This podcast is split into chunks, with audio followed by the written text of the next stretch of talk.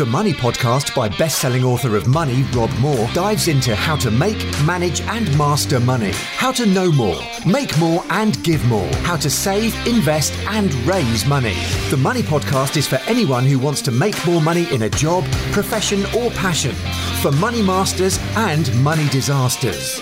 They say money doesn't make you happy. Rob says it does. It's Moore here. This will be a very quick but important video on wealth and money and being rich. I don't think that most people really understand the true benefit of being wealthy.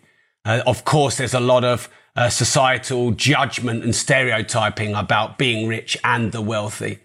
But there's one thing that makes a huge difference in your life when you have money. Uh, and I know because I've been skint and I've been rich. Uh, and uh, a lot of people say that money doesn't make you happy. I say bollocks. I've been skint and I've been rich. Uh, and there's no doubt that having money, all other things equal, has made me happier, has made me more fulfilled, has made me more productive, has made me more useful to society. Now, I'm not saying that money in and of itself is the route to happiness. I think we all know that's not the case. But if we're doing an accurate split test, all things being equal, more money or less money, I would challenge that even the most hippie or even the most anti-capitalist people would have to agree that their money, their, their life would be more fulfilling with money. But some of the benefits that people who want to be more wealthy see are things like you can have experiences. So a lot of people say, well, money isn't about material items. It's about experiences. And of course, I would uh, agree with that to some degree. I would also say that many uh, material items can give you great experiences, nice cars, um, nice um, record players if you love vinyl like I do. Um, a really nice camera if you're a videographer. You know, these material items can give you actually great emotional benefit. So material can be experiential and even spiritual if you go to like a well-made Patek Philippe or something like that. And that's great. Um, but actually, it's not the main thing I believe that is the benefit of um, having wealth and money. Uh, and it is this. When people are skint, they make very bad emotional, business, and strategic decisions because they're desperate. So people get emotionally volatile when they don't have money. They have massive fear around paying the bills. They have huge guilt. They have this doomsday scenario that everything's going to cave in. And if you imagine yourself in that position where you're feeling so oppressed with all the debt that you've got, you, you feel like, what am I going to do for the end of the month to pay the mortgage and put food on the table? If you put yourself in that position where you're maybe feeling actually quite desperate, what are you going to be susceptible to? You're going to be susceptible to schemes, to scams, not doing joint ventures and deals properly, maybe selling stuff that isn't really a great product or service behind it because you're desperate to put some money in the bank.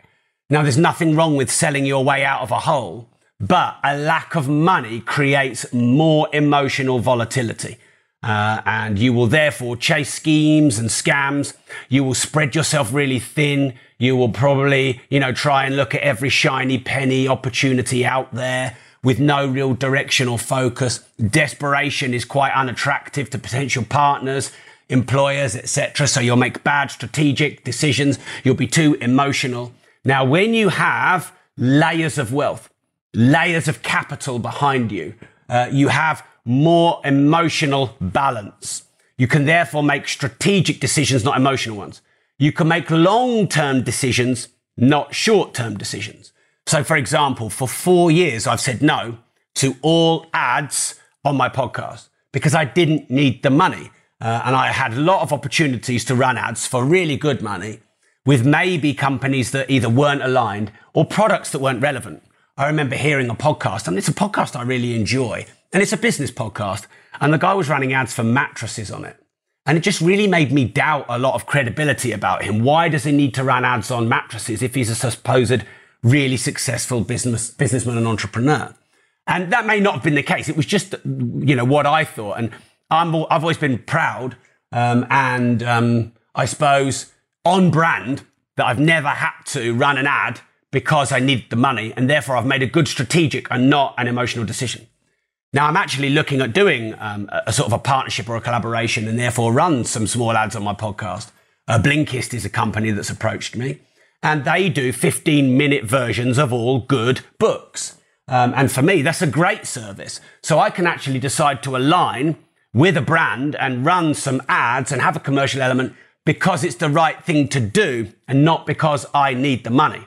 And had I not turned down other ones before, I might not have had the space to have those guys in. Um, when the recession kicks in, if and when it does, well, we know it will, it's just when. Um, and when business gets hard for companies and, and they struggle and prices drop, if you have cash, you can go and buy a load of assets. If you have no cash, you'll miss out on depressed asset prices, i.e., bargains. Uh, and then when there's a recession and you don't have cash, you're going to have to make some really tough emotional decisions like letting go of staff or reducing marketing spend or um, you know maybe not spending the money on the brand and the advertising and the outsourcers and the VAs that you have. And that would be an emotionally volatile decision because if you had the cash to burn through, you'd probably keep those assets in place. So the greatest benefit that most people don't know that I'm, I know I'm laboring the point. I could have done this in two minutes, but we're at six minutes already. But it's so important is save cash, hoard capital, don't overspend. Make sure that you have enough assets, cash, savings and protection so that you can make smart, non-volatile, non-emotional decisions.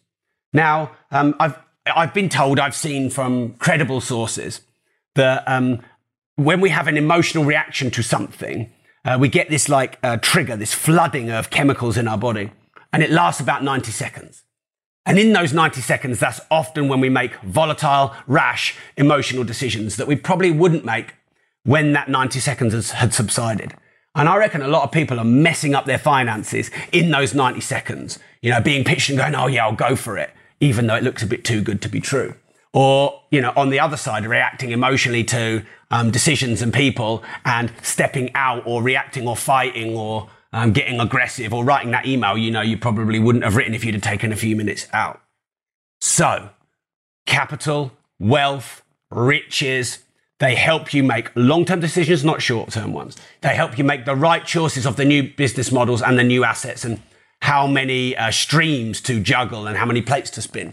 If you don't need the money, you're not going to take on a new stream or a new strategy unless it's right. And you're going to take your time to do the diligence and do the research and, and make sure that the heads of terms and the contracts are good because you don't need the money. You're not going to sell yourself out. You're not going to sell yourself short. You're not going to get a job that is not worth what you're worth being paid for just because you need the money. And that, I believe, is the greatest gift, the greatest virtue, and the greatest benefit of being wealthy. So if more people committed to wealth instead of disowning it or assuming that all people who are rich screw people over, uh, and actually learned about money and just like you might learn about personal development or business or whatever subject you're interested in, if you commit to being a lifelong student of money, uh, everyone on the planet is going to make better emotional and financial decisions and more long term and less short term. I mean, if you imagine prime ministers um, or presidents, if they had a 20 or 30 year term, they could make some long term decisions that might be for the benefit of the country. Because most of them know they may have a, a two year, a four year, maybe at best term, they have to make short term decisions which benefit their self interest in the moment and don't benefit the long term interests of the country. And that's the greatest benefit of wealth is the, the major long term strategies that you can play. Um, you know, you, uh, Mark and I have a 50 year plan for Progressive, one of our companies. It's relatively generic at the moment, but at least we're thinking that long term uh, because we don't know, need to have to think about putting money in the bank today. So thanks for tuning in. I hope you found this useful. Now, if you're listening to the podcast, it's on the Money podcast.